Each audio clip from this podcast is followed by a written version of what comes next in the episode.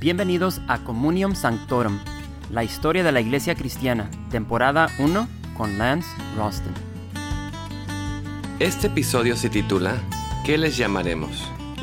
La supervivencia de la iglesia cristiana en el segundo y tercer siglo es ciertamente un testimonio de la gracia de Dios. Cualquier consideración objetiva de los desafíos enfrentados por la comunidad cristiana durante este tiempo deberían de sorprendernos por la tenacidad de los seguidores de Cristo. Este fue un periodo de 200 años cuando se enfrentaron con los desafíos constantes de los herejes y falsos maestros, así como la intensa presión extrema en forma de persecución. También fue una época en que la teología cristiana estaba siendo desarrollada y las iglesias locales improvisaban en cómo serían dirigidas. Echemos un vistazo más cerca a cómo el liderazgo de la iglesia se desarrolló durante este momento crucial de formación. Tenemos pocos detalles en el Nuevo Testamento en qué diseño específico necesitamos para el gobierno de la iglesia. Lo que encontramos es una descripción del carácter de aquellos que sirven como ancianos y diáconos. Pero precisamente lo que las personas en estos puestos deberían hacer no está escrito. Solo podemos inferir sus funciones partiendo de la palabra que se usa para describirlos. Ya que el término anciano es sinónimo de pastor en el Nuevo Testamento, los ancianos son los que conducían, alimentaban y protegían al rebaño de Dios. Los diáconos, como su título indica, realizaban un ministerio de servicio práctico en atender las necesidades físicas del compañerismo de la iglesia. En el libro de Hechos vemos al apóstol Pablo asegurándose que las iglesias que había empezado tuvieran una base de liderazgo pastoral antes de dejarlas. Por sus cartas podemos ver que había dos clases de líderes en la iglesia, itinerantes y residentes. Un grupo compuesto de los apóstoles, profetas y evangelistas se movían de lugar en lugar mientras otros, los pastores y diáconos, atendían una sola congregación o cuidaban una cierta región donde varias pequeñas congregaciones se reunían.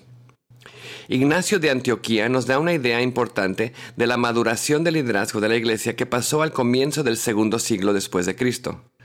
Para poder asegurarse que cada congregación estaba bien servida por sus líderes, Ignacio argumentó por un solo pastor principal para guiar a la iglesia, asistida por un grupo de ancianos y diáconos. Aunque la palabra obispo simplemente significa vigilante, y es un sinónimo de anciano y pastor, el anciano principal fue dado el título de obispo. Ignacio animaba a las iglesias de adoptar este modelo de liderazgo. Esta forma de gobierno de la iglesia facilitó la comunicación dentro y entre las iglesias. Con un obispo en cada congregación existía ahora una persona para asegurar la comunicación con otras congregaciones y su obispo. El tener un obispo ayudaba a garantizar una política coherente de la distribución a los pobres y produjo una voz consistente para enfrentar el desafío de los falsos maestros.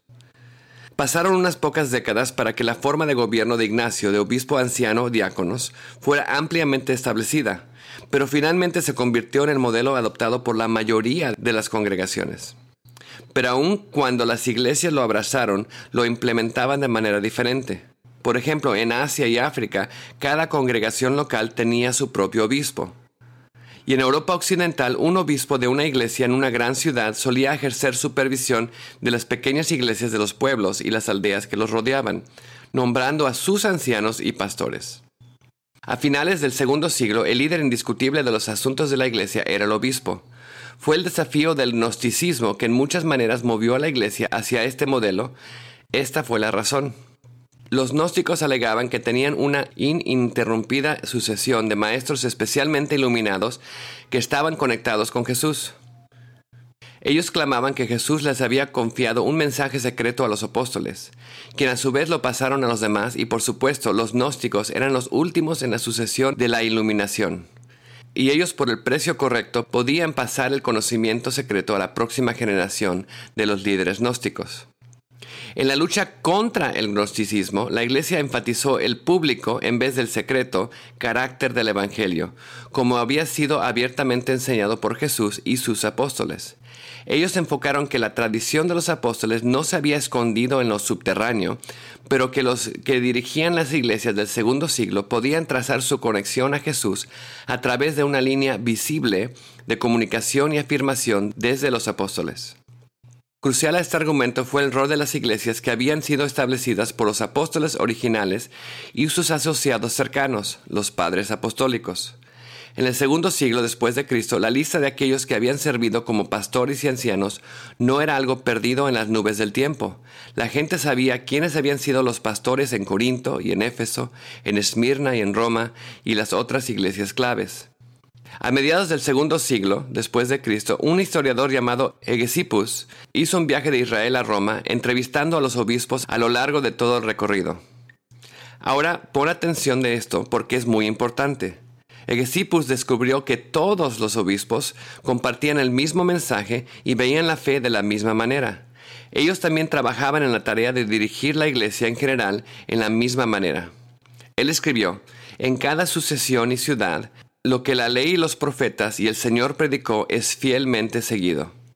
Hegesippus elaboró incluso listas de obispos mostrando su sucesión en líneas ininterrumpidas que se trazaban a los apóstoles. No mucho después de Hegesippus en Europa Occidental, Ireneo y Tertuliano en África del Norte rellenaron la imagen de la sucesión de los obispos en sus regiones. El punto es este. Al comienzo del tercer siglo, cada congregación local, en las grandes ciudades por lo menos, había un anciano principal que funcionaba como lo que hoy llamaríamos un pastor principal, pero conocido en ese momento como obispo. Ese obispo fue asistido por otros ancianos líderes que supervisaban las necesidades espirituales de la congregación, mientras que sus necesidades físicas eran cuidadas por un grupo de diáconos. El desarrollo de esta forma de gobierno de la iglesia era con toda probabilidad motivada por el modelo de la sinagoga judía, así como la naturaleza de la dinámica de grupos. Cuando un grupo de personas se reúnen es inevitable que uno suba a tomar la iniciativa. Aún entre líderes, uno de ellos tiende a ser investido con la función de tomar iniciativa para que la labor del grupo sea más eficiente. Mientras que un anciano de la iglesia era investido con este papel, los otros ancianos y toda la iglesia reconocían la ventaja de tener un hombre que fue llamado por Dios para conducirlos.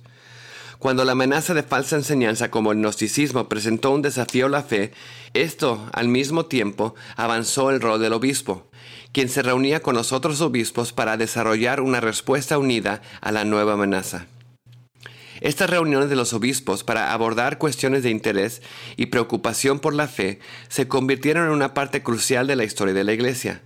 Conocidos como consejos y sínodos, estos verán los principales temas del día presentados para su consideración y debate. Quiero hacer una pausa en este punto y reconocer que la aparición de la función de los obispos en el liderazgo de, la Iglesia es un punto de gran controversia. No que los obispos de hecho se convirtieron en los líderes de facto de la Iglesia, pero lo que este desarrollo significa. Algunos afirman que la regla y el rol de los obispos fue el plan y voluntad de Dios. Otros lo ven como una trágica partida de la intención de Cristo para sus seguidores.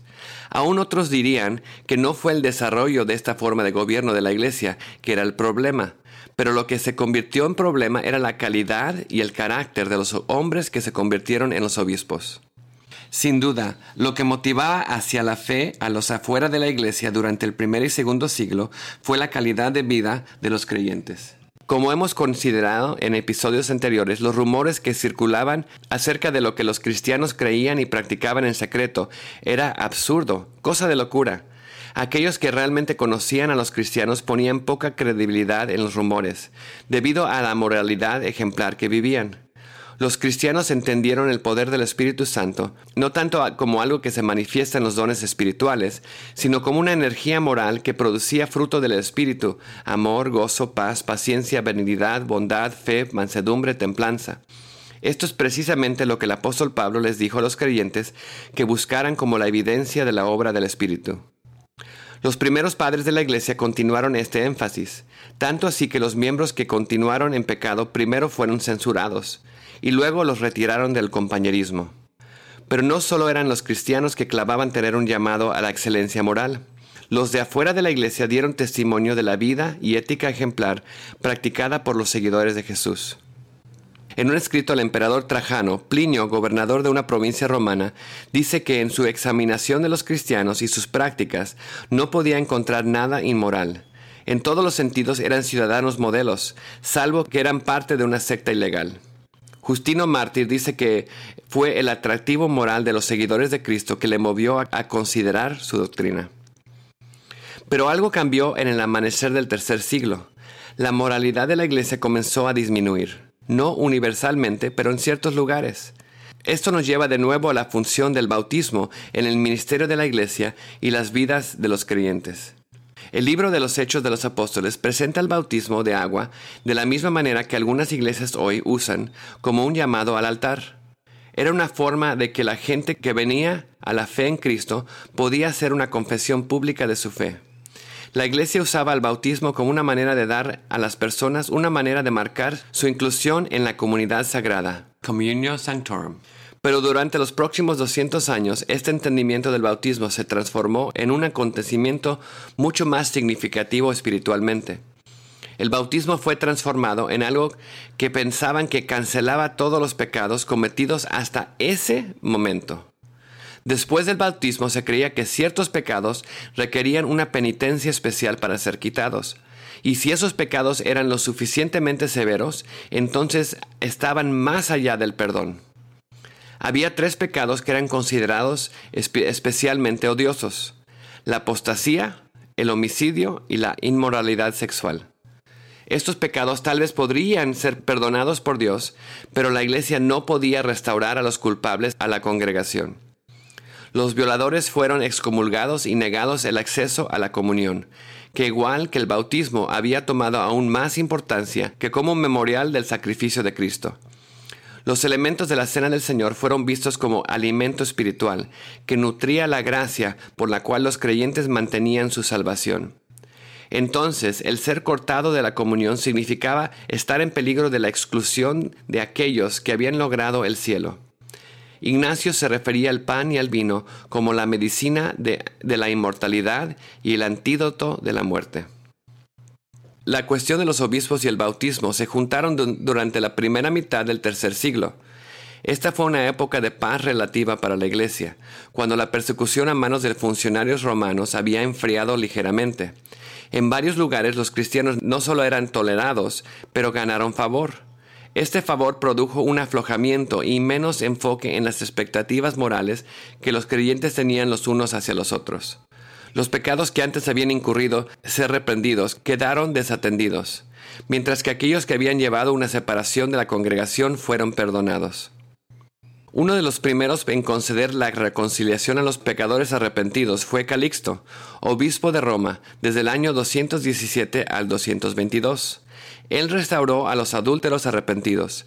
Calixto comparó a la iglesia con el arca de Noé, en el que había al mismo tiempo lo limpio y lo inmundo. Era una escuela donde los pecadores aprendían a ser santos, un hospital donde los enfermos podían recuperarse. Pero entonces Calixto fue más allá. Defendió su posición afirmando que, como obispo en Roma, él era el heredero de la autoridad del apóstol Pedro, quien había recibido de Jesús las llaves de la autoridad que definían a la iglesia en creencia y práctica, no solo en Roma, pero en toda la iglesia. Esas llaves, Calixto decía, incluía el poder de desatar o atar la culpabilidad de las personas.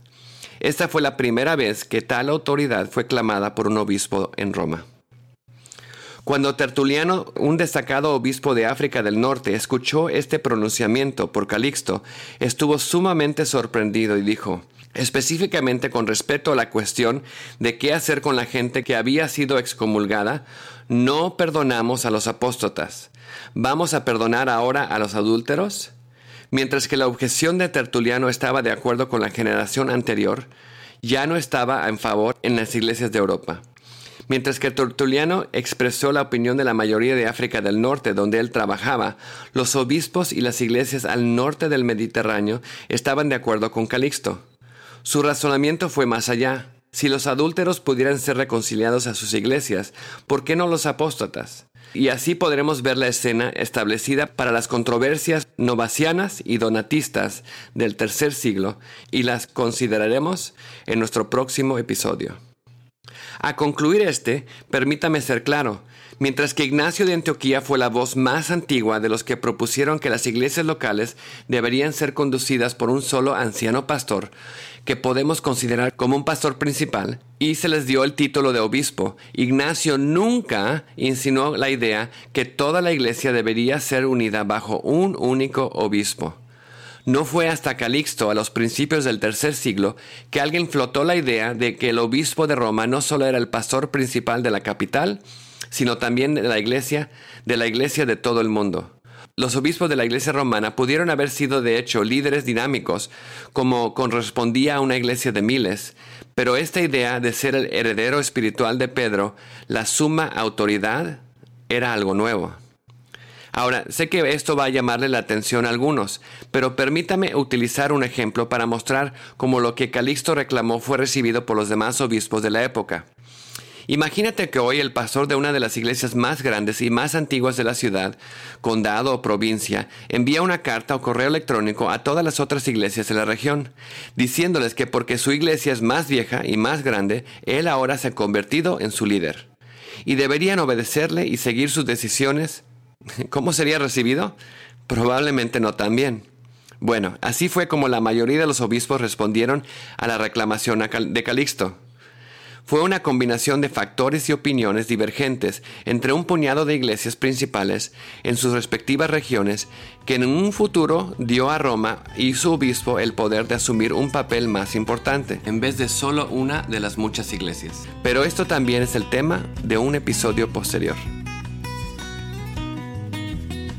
Gracias por acompañarnos en Communium Sanctorum. Realmente apreciamos su sintonía y suscripción. Te invitamos a dejar un comentario en nuestra página de Facebook y de iTunes y por supuesto a darle un me gusta y compartirla.